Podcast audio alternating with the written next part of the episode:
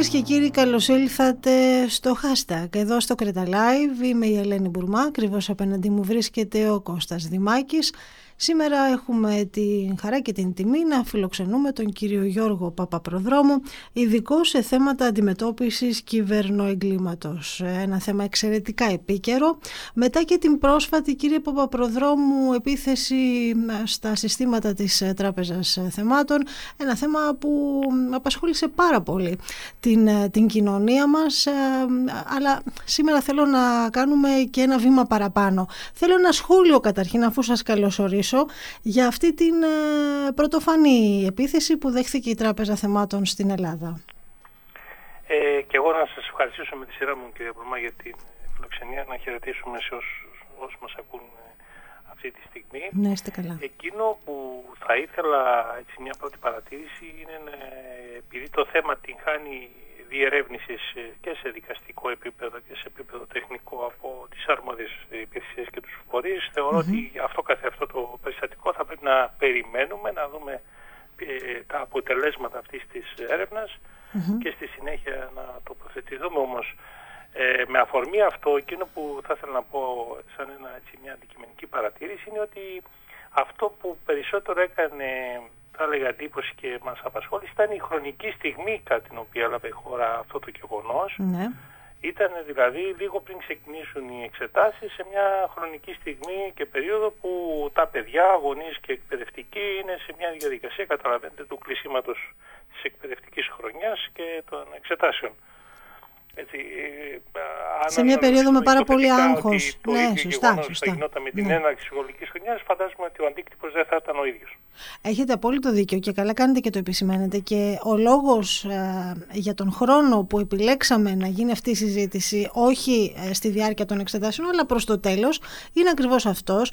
Γιατί ε, όλοι μπορούμε να αντιληφθούμε τι θα μπορούσε να είχε συμβεί και τι επίδραση θα είχε στην ψυχολογία καταρχήν των υποψηφίων, στις οικογένειές τους και στους εκπαιδευτικούς ασφαλώς, εάν αυτό συνέβαινε όπως πολύ ορθά αναφέρατε στη διάρκεια των εξετάσεων. Υπάρχει όμως ένα σοβαρό θέμα ε, και θέλω να κάνουμε μαζί και το επόμενο βήμα στη, στη συζήτηση περί κυβερνοασφάλειας. Μπορούμε να μιλάμε για κυβερνοασφάλεια στην Ελλάδα κύριε Παπαπροδρόμου. Ένα θέμα θα ήταν το ερώτημα αυτό αν μπορούμε να μιλάμε για κυβερνοασφάλεια στη χώρα μας. Από την άλλη, ίσως αν θέλουμε να αποδώσουμε ε, καλύτερα το θέμα είναι αν υπάρχει γενικότερα κυβερνοασφάλεια γιατί και η χώρα μας είναι ένα μέρος μιας παγκόσμιας πραγματικότητας που είναι συνδεδεμένη. Και ναι. όταν μιλάμε για συνδεδεμένη πραγματικότητα, μιλάμε ουσιαστικά για την ύπαρξη του ενιαίου χώρου που λέγεται κυβερνοχώρος, έτσι, ναι. που μιλάμε για δισεκατομμύρια ανθρώπους και πληροφοριακά συστήματα τα οποία συνδέονται και υποστηρίζονται και αναπτύσσονται. Ναι. Άρα και η χώρα μας μετέχοντας σε αυτό το πράγμα αγγίζει αυτό και τη χώρα μας. Αλλά ναι. δεν είναι μόνο η υπόθεση της χώρας μας. Α, και το... τα θέματα αυτά Ναι, ναι. τελούν σε μέγιστη αλληλεξάρτηση γιατί έχει μεγάλη σημασία κυρία Μπουρμά το να κατανοήσουμε αυτό το περιβάλλον. Ε, αν δεν κατανοήσουμε αυτό το περιβάλλον, ίσως δεν μπορούμε να συζητάμε για το θέμα της κυβερνοασφάλειας. Ε, εκείνο που είναι χαρακτηριστικό του περιβάλλοντος αυτού είναι ότι πρώτα απ' όλα είναι δυναμικό περιβάλλον. Ναι. Δυναμικό περιβάλλον σημαίνει ότι εξελίσσεται από δευτερόλεπτο σε δευτερόλεπτο και σε επίπεδο τεχνολογίας και σε επίπεδο θεσμικού πλαισίου. Ναι. Από την άλλη, ε, ταυτόχρονα αυτό το περιβάλλον είναι και πολύπλοκο. Η πολυπλοκότητα αυτού, αυτού του, χώρου, αυτού του, του κυβερνοοικοσυστήματος, θα λέγαμε, αυτού του νέου οικοσυστήματος, είναι ότι δημιουργεί ε, αβεβαιότητες. Αντίστοιχα... Η διαχείριση των αβεβαιωτή, αβεβαιοτήτων Ναι. αυτών έτσι, είναι, δεν είναι μια διαδικασία έτσι, απλή και μονολεκτική. Θέλει, απαιτεί έτσι, σε βάθος γνώση και προσέγγιση με σοβαρότητα και υπευθυνότητα. Αντίστοιχα έχουμε, επειδή μιλήσατε για έναν, να το πω έτσι πολύ απλά όπως το καταλαβαίνω, έναν ζωντανό οργανισμό που εξελίσσεται. Αντίστοιχα έχουμε και από την άλλη πλευρά έναν ζωντανό οργανισμό που εξελίσσεται και διαχειρίζεται ε, όλη αυτή την κατάσταση που δημιουργείται.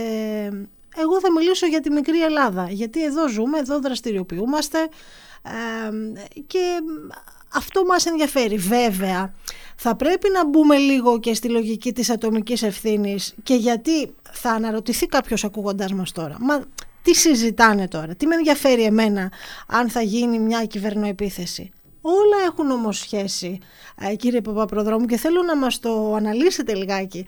Ε, όλα έχουν σχέση και όλα έχουν αντίκτυπο ε, στην καθημερινότητά μας. Έτσι δεν είναι; Να σας πω ένα απλό παράδειγμα, χαρακτηριστικό, το οποίο μας αγγίζει όλους. Πολύ είναι ευλογικό το ερώτημά ναι, ναι. σας και ίσως ναι. είναι και η καρδιά του ερωτήματος και για το αν μας ενδιαφέρει ένα τέτοιο θέμα ή αποτελεί ή όχι προτεραιότητα ε, στην καθημερινότητά μας. Όμως φανταστείτε καθημερινά, για παράδειγμα, χρησιμοποιούμε πλατφόρμες οι οποίες πλατφόρμες ε, οι περισσότερες από αυτές βρίσκονται εκτός Ελλάδος. Σωστά. Εάν πάρουμε ένα υποθετικό σενάριο ότι αυτή τη στιγμή γίνεται μια ε, συντονισμένη κυβερνοεπίθεση και ακυρώνει ας πούμε, την ε, λειτουργία μιας πλατφόρμας από την οποία εμείς εξαρτώμαστε, διαβάζουμε παράδειγμα τα μηνύματα του ηλεκτρονικού ταχυδρομείου μας.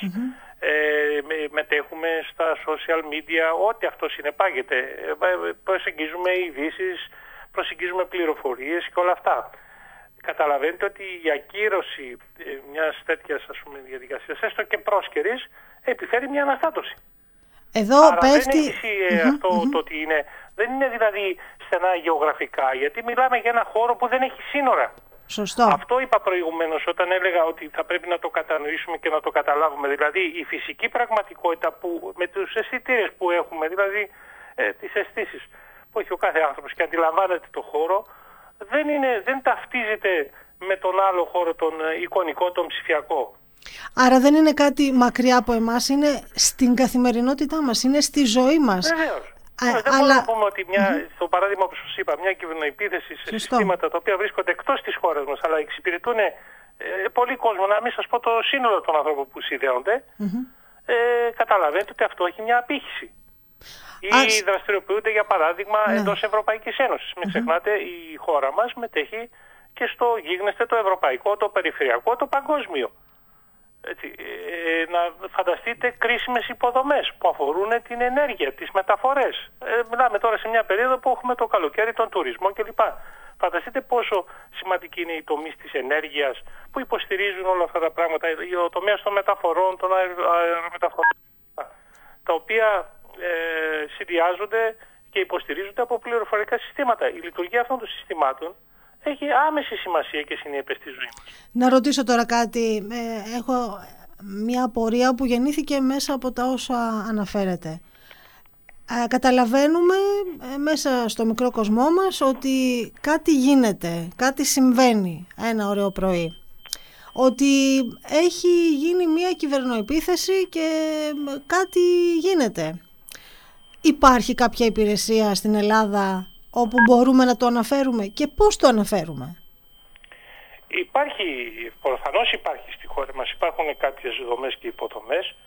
Πρώτα απ' όλα βάσει του θεσμικού πλαισίου που υπάρχει από το 2018 ε, υφίσταται σε κάθε χώρα μέλος της Ευρωπαϊκής Ένωσης ομάδα απόκρισης κυβερνοπεριστατικών ε, που αφορά σε ό,τι αφορά τώρα τις κρίσιμες υποδομές για παράδειγμα ε, που προανέφερα όπως στο τομέα της ενέργειας, στο τομέα των μεταφορών, στο χρηματοπιστωτικό σύστημα, στο τομέα της υγείας.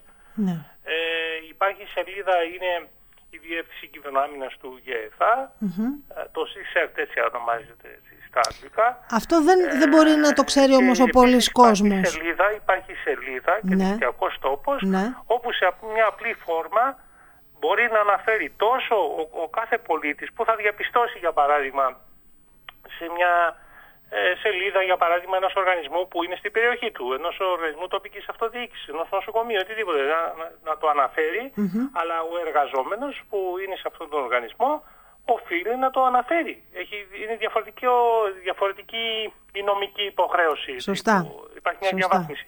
Αυτό όμως είναι και θέμα πρώτα απ' όλα του κάθε οργανισμού να το κοινωνήσει στους εργαζόμενους πρώτον και δεύτερον ε, θέμα της πολιτείας να το γνωστοποιήσει, να το γνωρίζει και εδώ μπορούν να παίξουν πολύ σημαντικό ρόλο για παράδειγμα τα μέσα ενημέρωσης και επικοινωνίας. Ναι. Και το ραδιόφωνο και η τηλεόραση και τα μέσα επικοινωνίας στα διαδικτυακά. Άρα είναι κάτι εύκολο όπως μας το περιγράφετε, δεν είναι κάτι, πολύ, κάτι πολύπλοκο.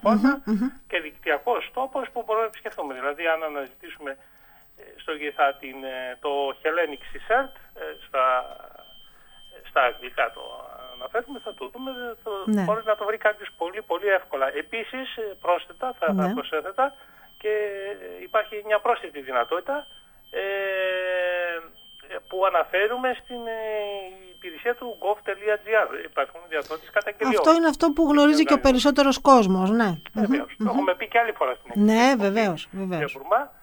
Αλλά αυτό πολλές φορές πρέπει να το επαναλαμβάνουμε γιατί το ότι δεν το γνωρίζει ο κόσμος αυτό πρέπει να προβληματίσει και την πολιτεία και τους υπευθύνους. Ασφαλώς, ασφαλώς.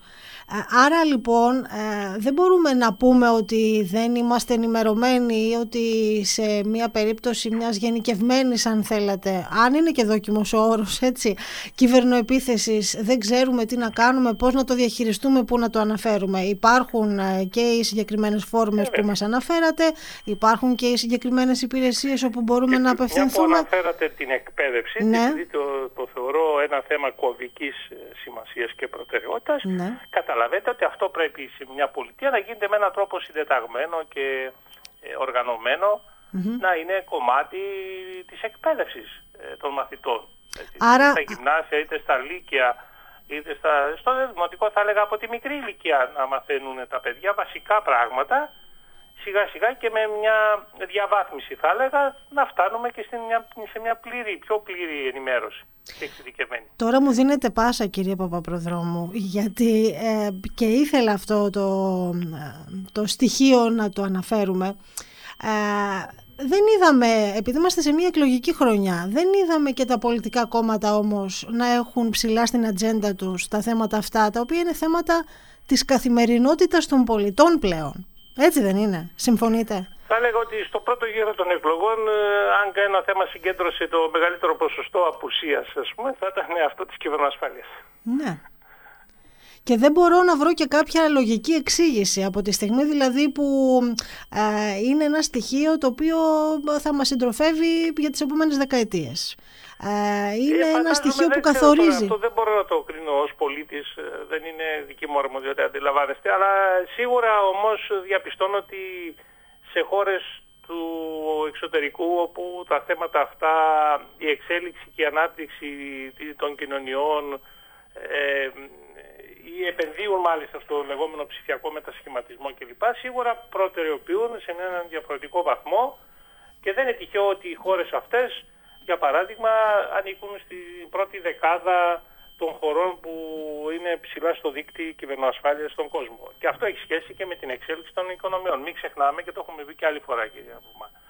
Το αν θα επενδύσουμε στην τεχνολογία ή όχι έχει συνάρτηση και επίπτωση στην οικονομία, στην άμυνα, στα πάντα. Δηλαδή το πόσο θα ανέβει ο δείκτης και έχει σχέση με τη λεγόμενη βιώσιμη ανάπτυξη για την οποία γίνεται τόσος λόγος και στις μικρότερες κοινωνίες έτσι, και, και, και, σε επίπεδο αυτοδιοίκησης αλλά και κεντρικά. Τι επιπτώσεις έχει η αξιοποίηση του επιστημονικού δυναμικού, η, η προσέγγιση των ευαίσθητων ε, ομάδων μιας κοινωνίας, είτε αφορά τα παιδιά, είτε αφορά ηλικιωμένα άτομα, είτε αφορά άτομα με ειδικές ανάγκες, είτε αφορά μετανάστες, είτε αφορά γενικότερα θέματα που θα πρέπει η κάθε κοινωνία στο νέο αυτό περιβάλλον, στο σύγχρονο περιβάλλον, να δίνει το παρόν της. Τώρα το τι πρωτορεπεί κάθε κοινωνία έχει σχέση και με την κουλτούρα της. Και στην κατάταξη που αναφέρατε νωρίτερα, η Ελλάδα, να τολμήσω να ρωτήσω, σε ποια θέση βρίσκεται όταν Σίγουρα δηλαδή... δεν είμαστε στην πρώτη δεκάδα. Εδώ θα άξιζε το κόπο να αποτελέσει αντικείμενο έτσι, μελέτης και έρευνας στα εκπαιδευτικά συστήματα των χωρών που είναι στην πρώτη δεκάδα.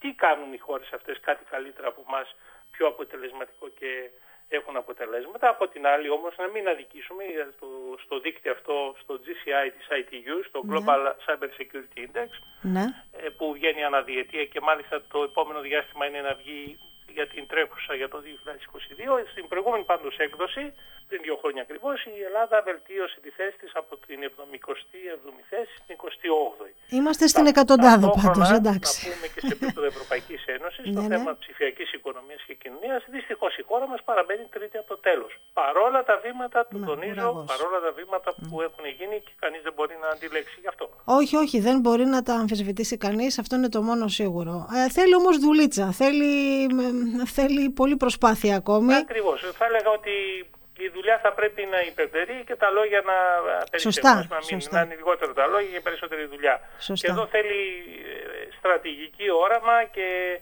θα έλεγα ευρύτερη δυνατή συνένεση, μια που αναφερθήκατε προηγουμένως σε διαδικασίες κλπ. που ο ελληνικός λαός τελικά θα αποφασίσει τι ακριβώς θέλει και τι θέλει σαν προτεραιότητα.